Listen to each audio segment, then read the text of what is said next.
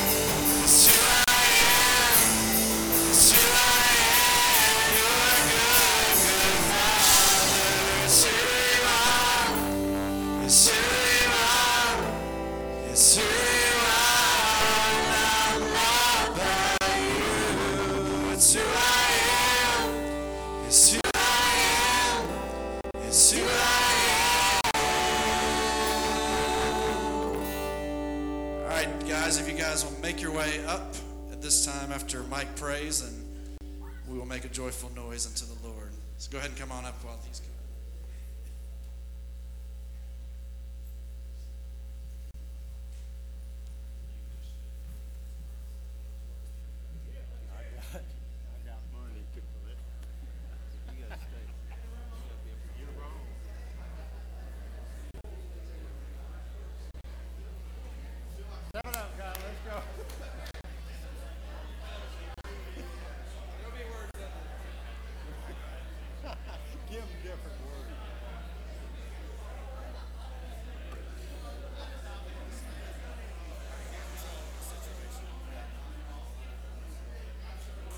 Breaker 19, we need some help in here.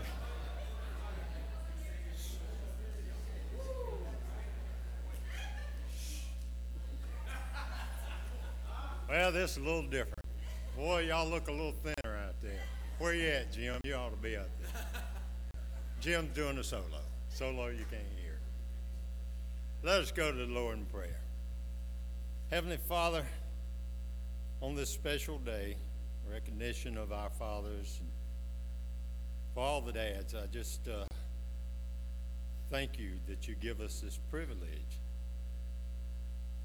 and we're honored to have this, and hope and pray that we take it seriously as dads and fathers, and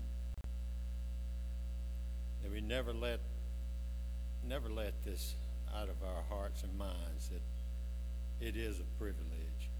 We should take it very seriously and love our children forever and again. We thank you for this beautiful day, Lord, for all that you do for us and all the opportunities we have because of you. Lord, we ask that you take these tithes and offerings and that you use them here and abroad to further your kingdom, to take care of the ones who can't take care of themselves, to just do good with what we have to give. Thank you for this opportunity, and be with us. For it's in Christ's name I pray.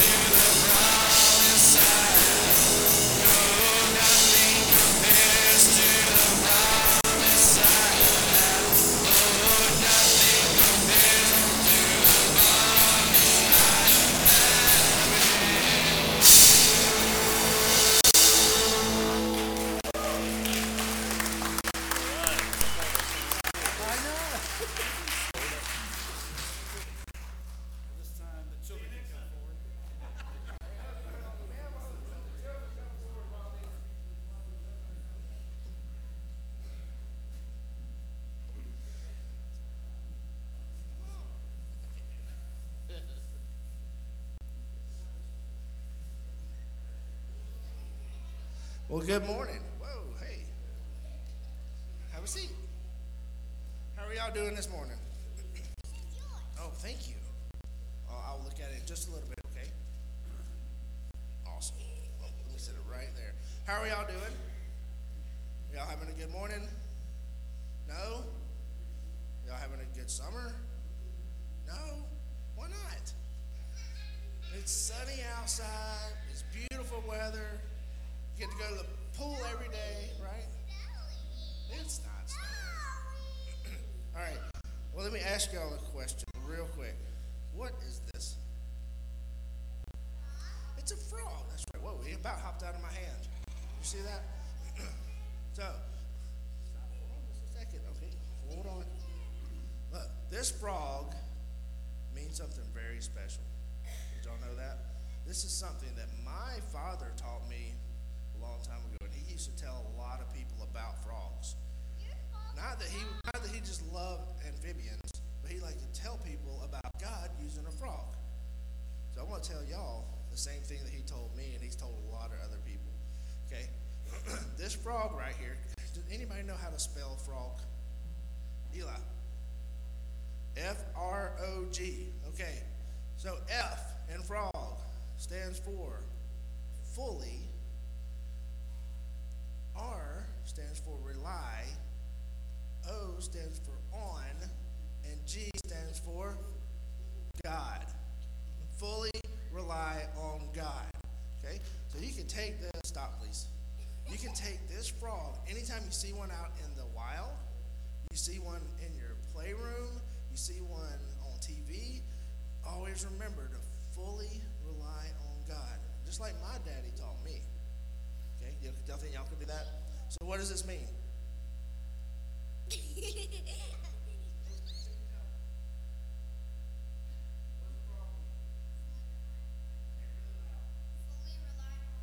Okay, we should always fully rely on God. Now, I'm going to give each one of you a frog to take home with you.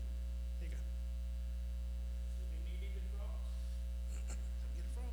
Y'all come up here and grab one. Makes it easier. Just one, just one, just one. There you go. Okay. There you go, and there you go. All right, now let's pray together, and then y'all can go have a seat. Dear Heavenly Father, Lord, we thank you for giving us the animals that you made that we can use to teach people to rely on you, just by using the letters in their name. Lord, we thank you for frogs. We thank you for these kids. Thank you for each and every person in this room. In your precious and holy name we pray. Amen. Please stand once more.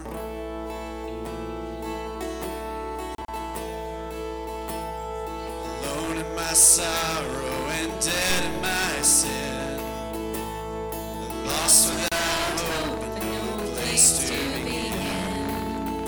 Your love made a way to let mercy come in. When death was arrested, my life began. Oh, ash was redeemed.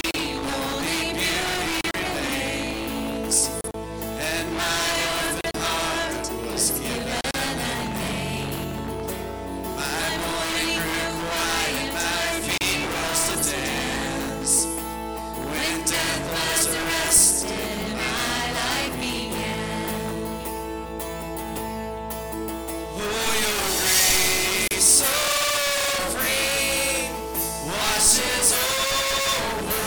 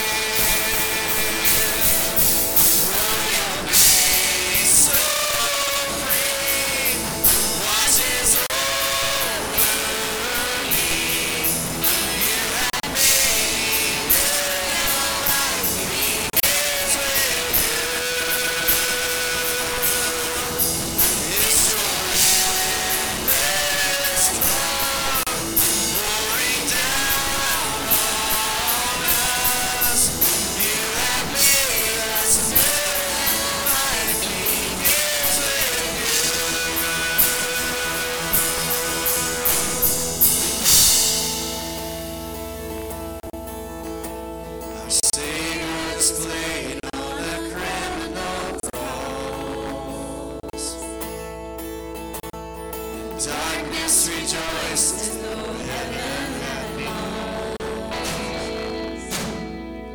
But then Jesus arose and died for you.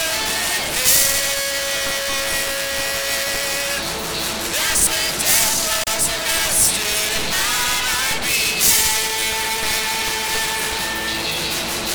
your sins only, my sins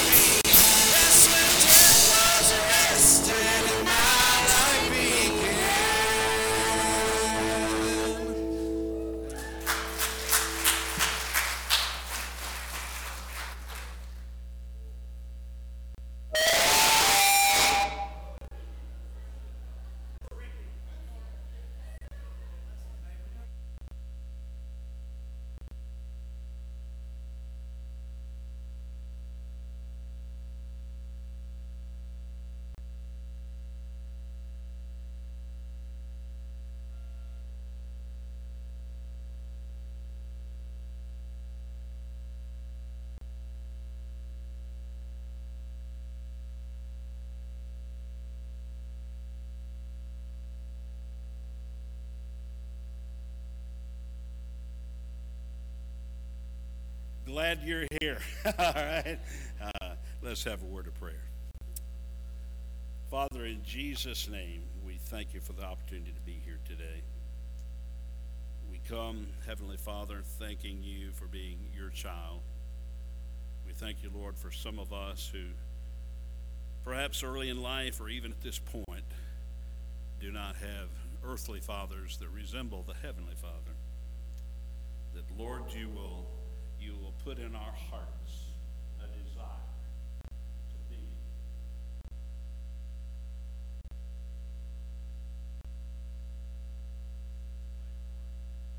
that you'll comfort us, you'll convict us, and then, Lord, through repentance, you'll cleanse us.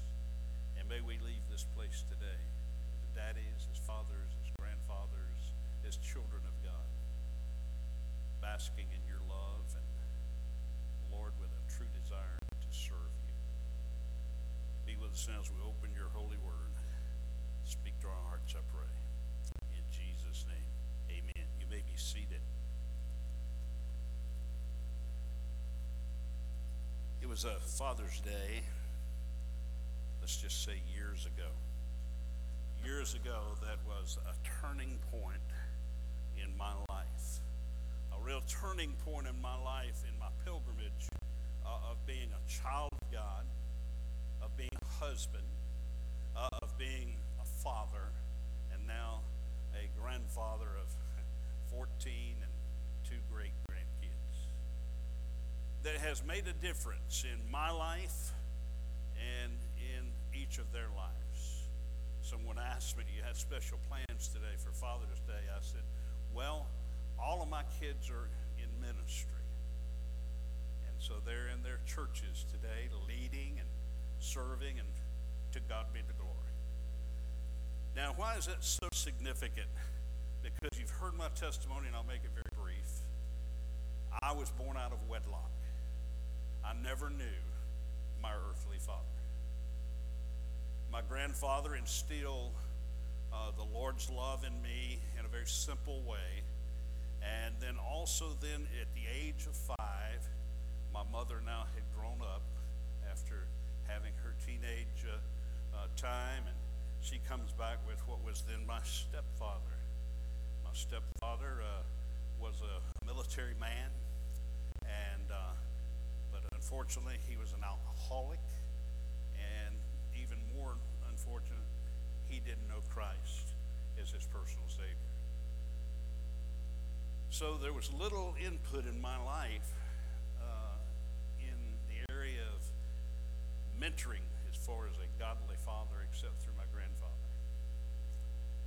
I often would hear other children talk about going to church, and hear other young boys talk about their daddies going with them, and always found myself a little bit envious, and to be quite honest with you, a little bit angry.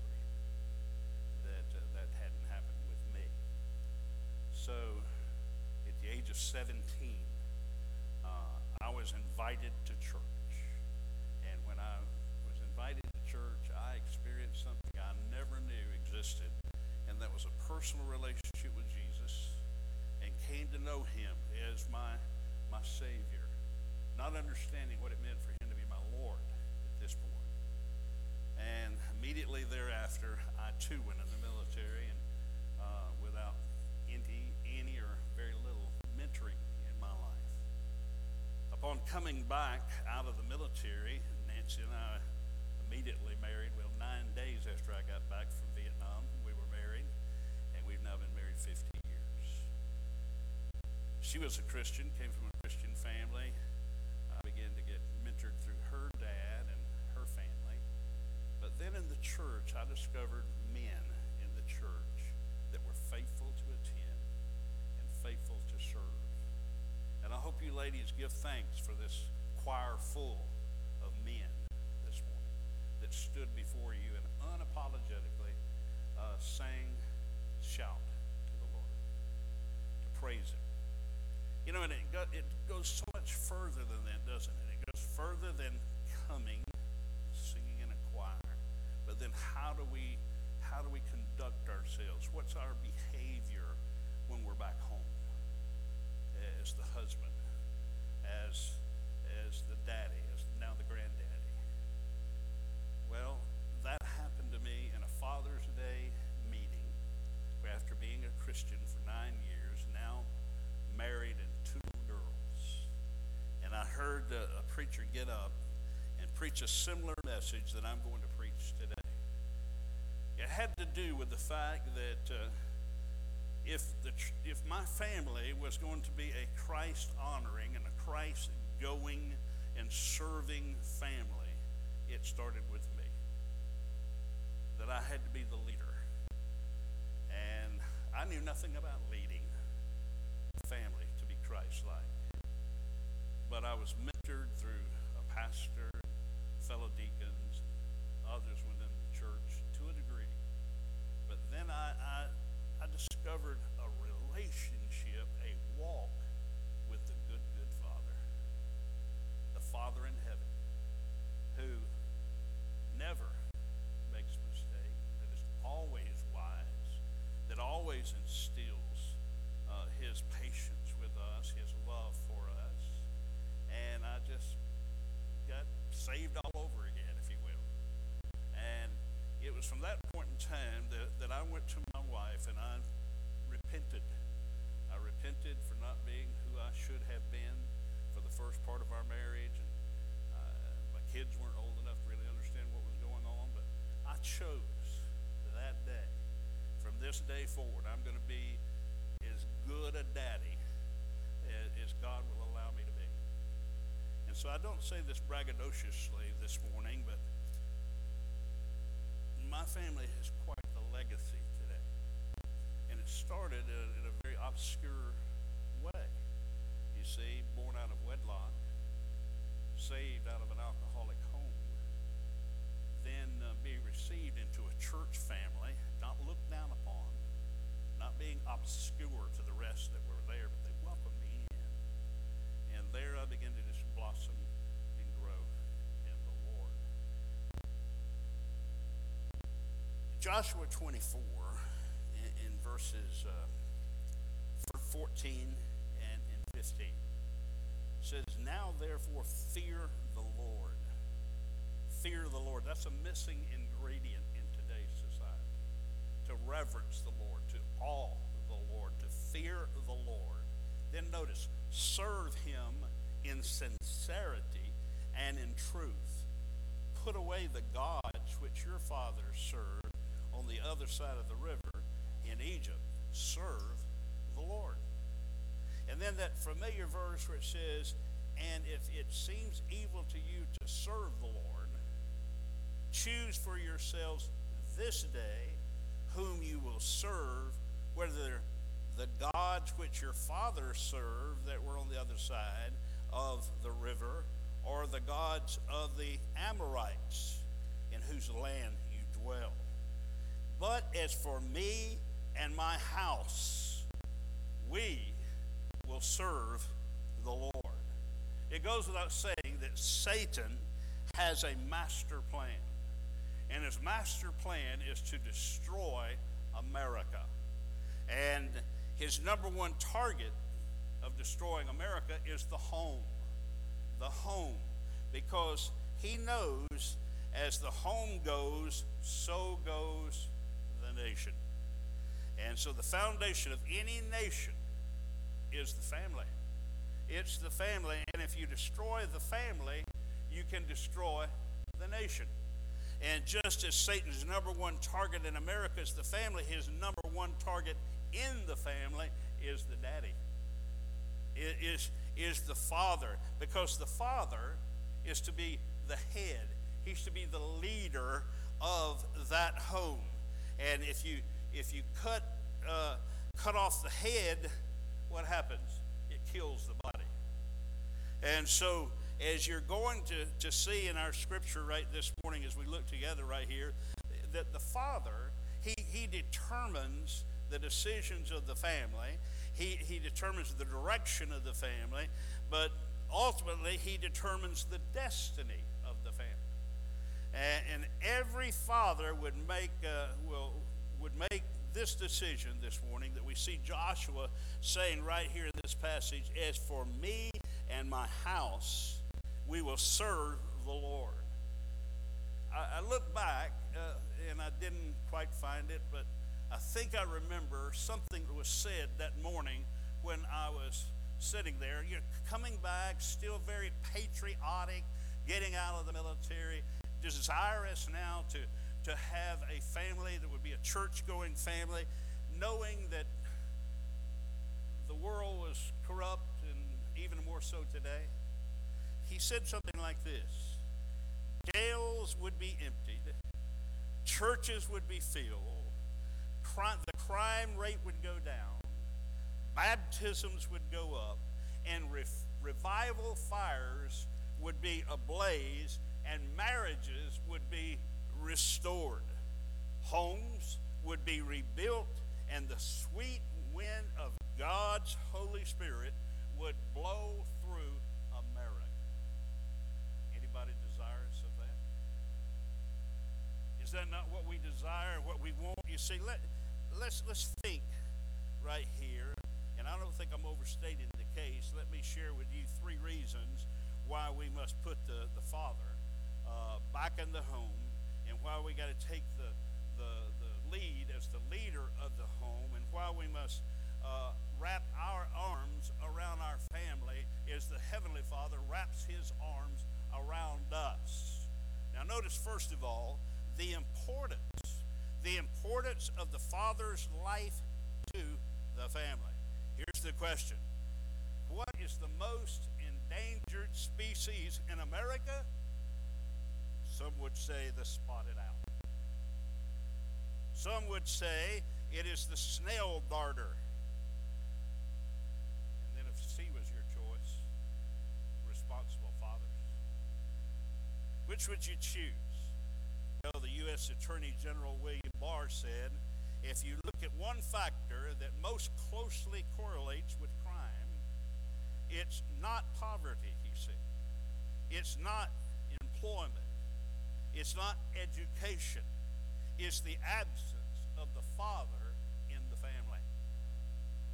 Now, there's another gentleman that I was reading, and Samuel Libowitz, former senior judge of Brooklyn's highest juvenile criminal court, and he concluded from an intensive search in various delinquencies, or the lack of, that there was one main solution. This is what he said: put father back at the head of the family.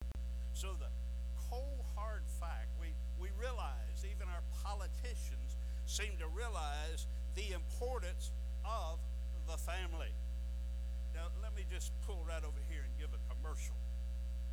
Beginning on August the 18th, 6 o'clock in the evening till 7 o'clock in the evening, we're going to have a service in here on Sunday nights led by BJ, myself, the youth, the media team, testimonies. And here's where we're going with this thing. We want our community to learn how to build a home, not a house. Well, while the housing industry is booming, the home is dying. What better place to learn that, like I learned it, was in church. And to see it and to experience it. Now, this is not going to be a repeat of Sunday morning. This is not to proselyte other people that don't go to church. It's for the community. I want you to begin to put that word out. I want you to bring your neighbors with you. We're going to speak straight to the heart of the issue. We're going to sit down at dining tables. We're going to talk about when the child needs to be disciplined or not disciplined, how to be understanding, all those kinds of things that I have learned, am learning, even today in today's society. So enough for that commercial. August the 18th. Then notice not only the importance of the father's life in the family, notice the influence of the father's leadership in the family. You see, no father ever set a greater example how a father should lead his family than this guy, Joshua. Here's Joshua right here. And if you read what he said, not only is he speaking to his nation, if you will, speaking to his community, but he said to his own personal family right there, and what he said was also to all the fathers of their families. And notice that he said a father should do three things in the area of leading his family. Number one, the father should lead his family to revere God through worship. Revere God through worship. See it in verse 14. Now, therefore, fear the Lord. Here's how Solomon said it. The fear of the Lord is the beginning of wisdom. And you see, the fear of the Lord begins at home. It begins at home, and sometimes we have the idea that we bring our children to the church house to teach them how to worship. No, the fact is, you should not bring your child to church to teach them how to worship. You should bring him to church to practice his worship. To practice his worship. A child ought to learn to worship God, guess where? At home. And led by the Father. And that's where it begins. I didn't know how to do that. I didn't know what that was all about. And so I began to learn. So I was mentored, studying of God's Word, and putting my eyes upon the perfect Father, the Heavenly Father, and then trying to live that out. Was I uncomfortable? You bet you I was uncomfortable. This is how uncomfortable I was. I said, okay, baby, I'll lead a Bible study or a devotion with the kids, but you got to tell me how the story ends. She had learned. She had been in a family like that. I hadn't.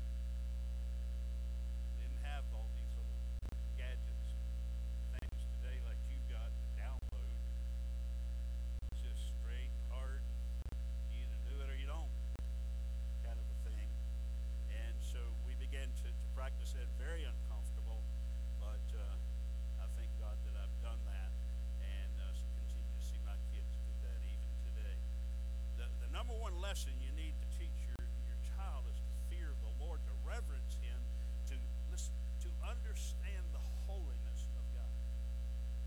understand the holiness of God, and to get yourself, to get your wife, to get your children, to get your grandchildren under His umbrella, under His authority.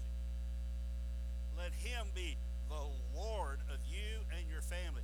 Now that is our responsibility as the father and the husband, is to lead our families to not only know God, but to love God, worship God, and fear God. And fear God. Now, one of the greatest military heroes of the 20th century was General Douglas MacArthur, and this is what he said: "I don't want to be remembered as a great general who led the armies and liberated the people. I want to be remembered as the Christian father who prayed and read the Bible with my children." That's a great military leader. In my estimation, a man's man. That's what how I was raised, be a man's man. You don't need to go to church. Well, yes, I do. But may I say to you that, if the fourth list I forget, I led that alcoholic, unchristian stepfather to Christ when he was 72. He lived 13 more months. I walked the streets of gold with him in heaven. He often expressed regrets during those 13 months, but I told him that all that was under the blood had been forgiven. God forgave him, I forgave him. You see, it's never too late. Then notice the father should lead his family to respond to the Lord with our work. Joshua, then, he charged his family, he says, to serve him in sincerity and in truth. True worship always results in serving the Lord. Amen? We put feet to what we say we understood, out by obeying it. And the fear of God always results in faithfulness to God and love for God. It results in our laboring for Him. Fathers, we have to teach our children to serve the Lord, first of all, by example. By example. And then teach their children to serve the Lord by encouragement. We lead the way, and then we encourage them along the way. And God expects every Christian serve Him, whether they're young or whether they're old. Amen.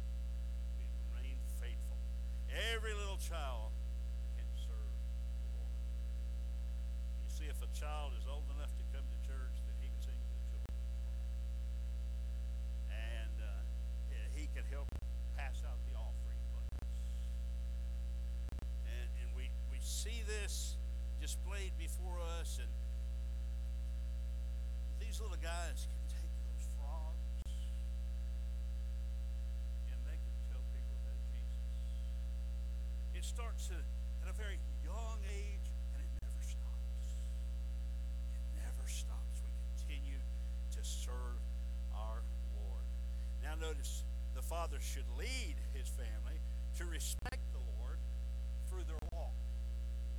So worship, or work, or walk. Verse 14 says, "Put away the gods which your fathers served on the other side of the river in Egypt." In other words, the father is not only to lead his children in sanctity and in service, but in a separated life, a holy life. And fathers, we ought to teach our children early on that they're to live this holy, separated life. How many discussions do we ever have, baby, with our kids? I want you to do this. Not because you're a PK, not because you're a preacher's kid. I want you to do this because you're now a believer. You're a believer. I never tried to put my kids under any kind of pressure that, hey, you're a preacher's kid, you got to act a certain way. No, I am God's kid, and I'm supposed to act a certain way. Amen? That's true of every one of us.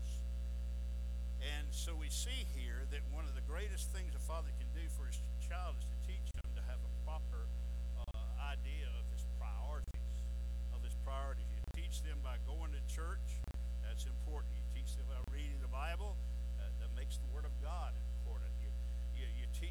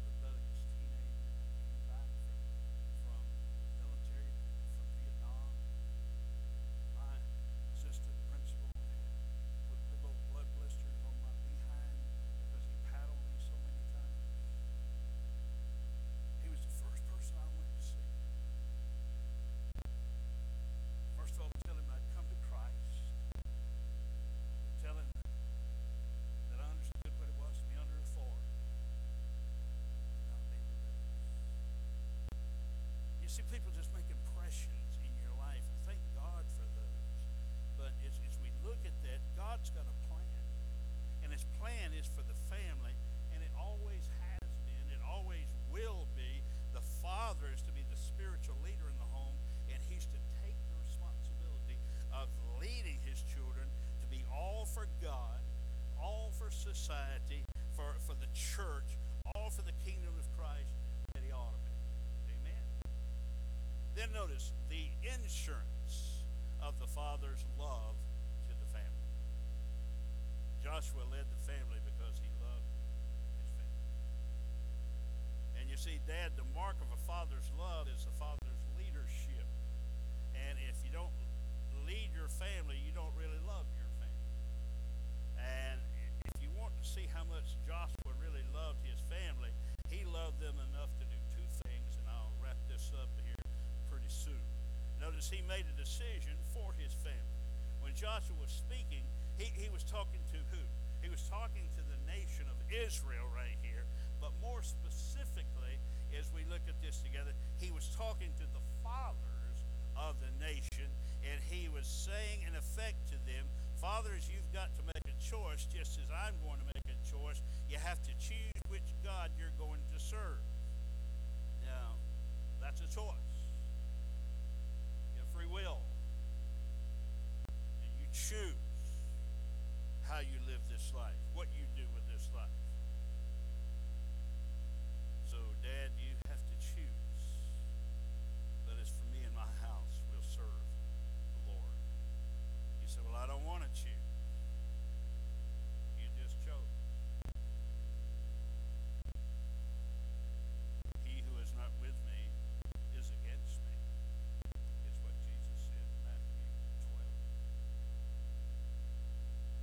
Making decisions is a funny thing.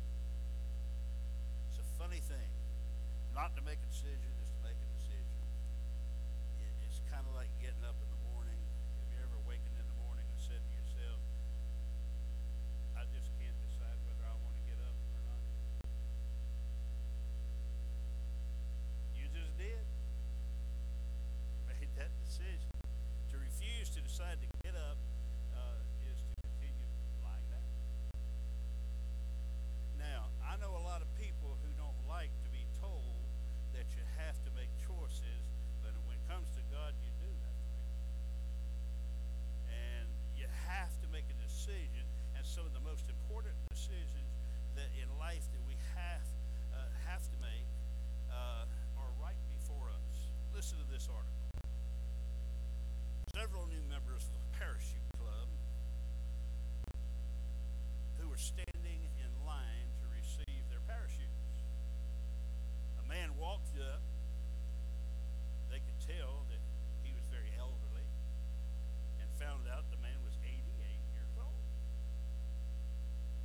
One of the new members, trying to be friendly, walked up to this man and said, "Old-timer, whatever made you decide to jump out of an airplane?" With two dead engines.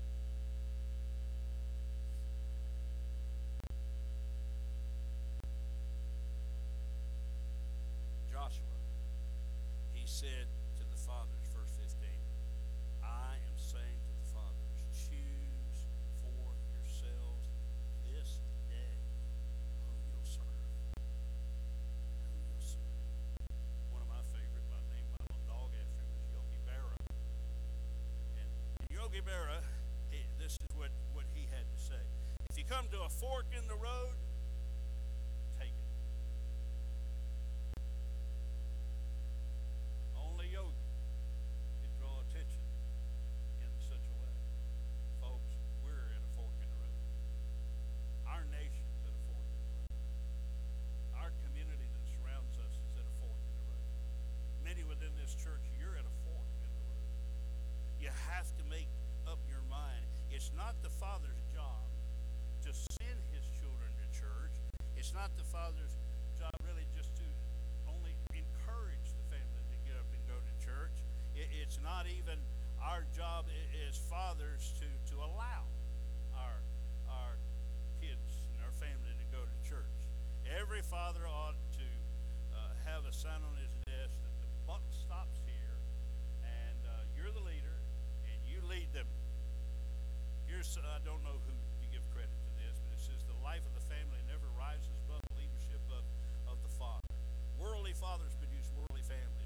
fathers produce selfish families. Godless fathers produce godless families.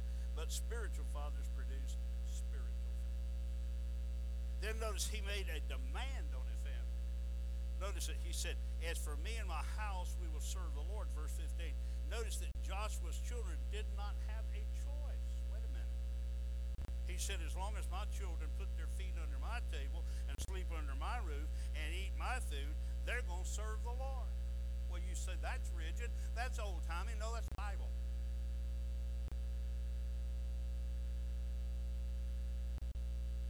Well, I don't want to turn him off to church.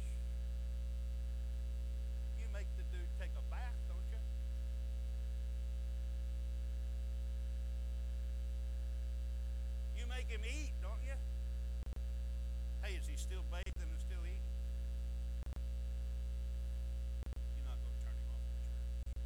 What turns our kids off the church? You not being the right example. You know what else turns our kids off the church? When they come, we act hypocritical.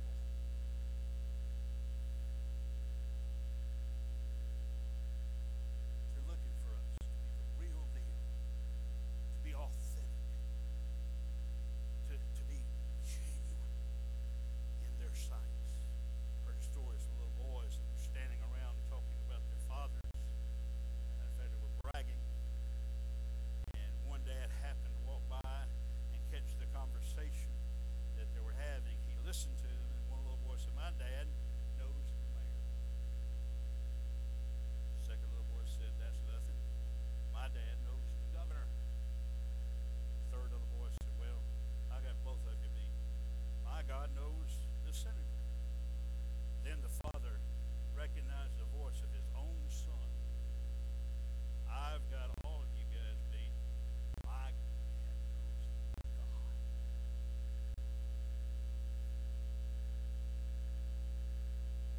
I think it's a good thing to teach our kids to be academic and on the honor roll, have all those accolades. I think it's a good thing to teach our kids how our government works, expose them to that. I think it's a good thing.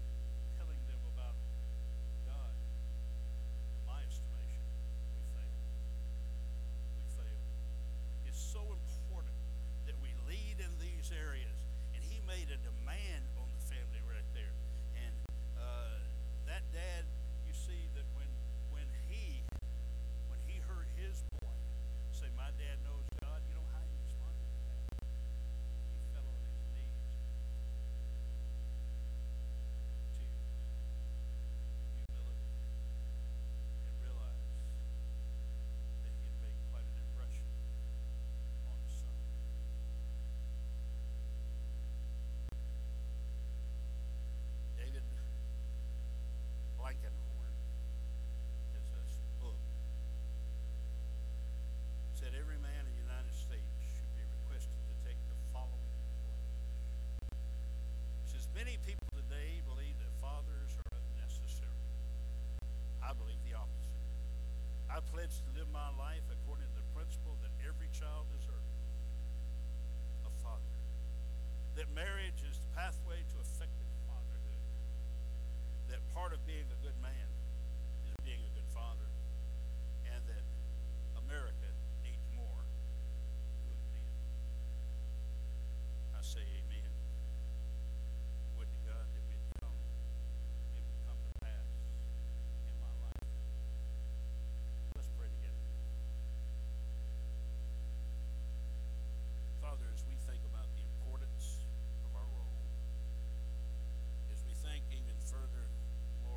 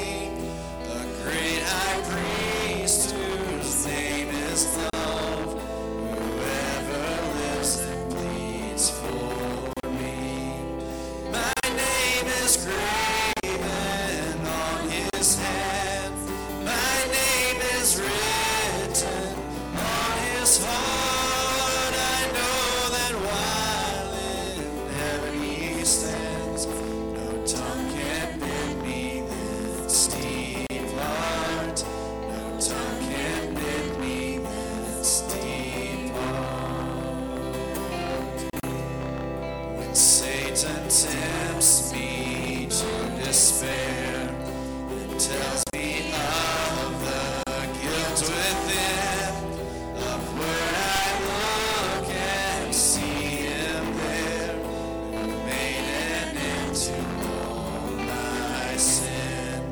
Because of sin, the Savior died, my sinful soul is counted satisfied to look on him and pardon me, to look on him and pardon me. Hallelujah, hallelujah,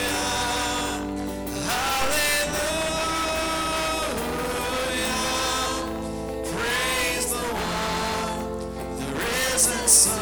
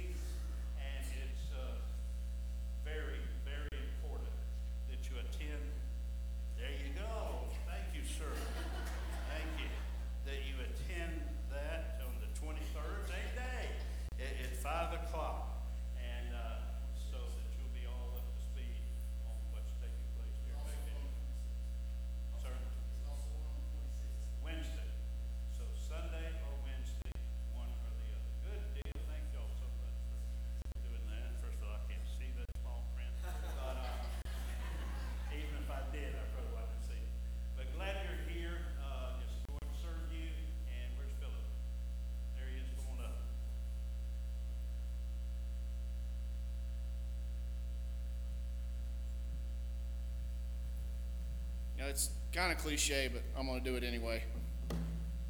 I think we all probably have scenes from Courageous running through our head, the men in the room, any Father's Day. And I had some thoughts about that while Darryl was talking as well. For those of you that have seen it, you remember Nathan, he's mentoring the younger deputy, and he tells him, you know, when you get married, have a few kids, and you'll find out real quick what you don't know. And a lot of you can attest, and I know I certainly can. As a father, I fail as much as I succeed, sometimes more so. If you don't, well, good for you. But, you know, Alex Kendrick, when he was standing up in front of the church, he said, "Who will accept the responsibility of providing and protecting my family? I will. Who will ask God to break the chain of destructive patterns in my family's history? I will." Let's take that charge seriously, gentlemen. It's put upon us, and we need to carry it out, at least do the best we can to carry it out. Let's pray together. Father, thank you for this day that you've given us, Lord. Most importantly, to worship you, to show appreciation for the fathers in the room. Father, I pray that we would follow that guide that you've given us, because you are the ultimate Father, loving us unconditionally, far and beyond what we deserve. Lord, I pray that you would be with us now, put the message upon our hearts, and we might carry it forth and tell it to others until we're able to gather together again. In Christ's name I pray.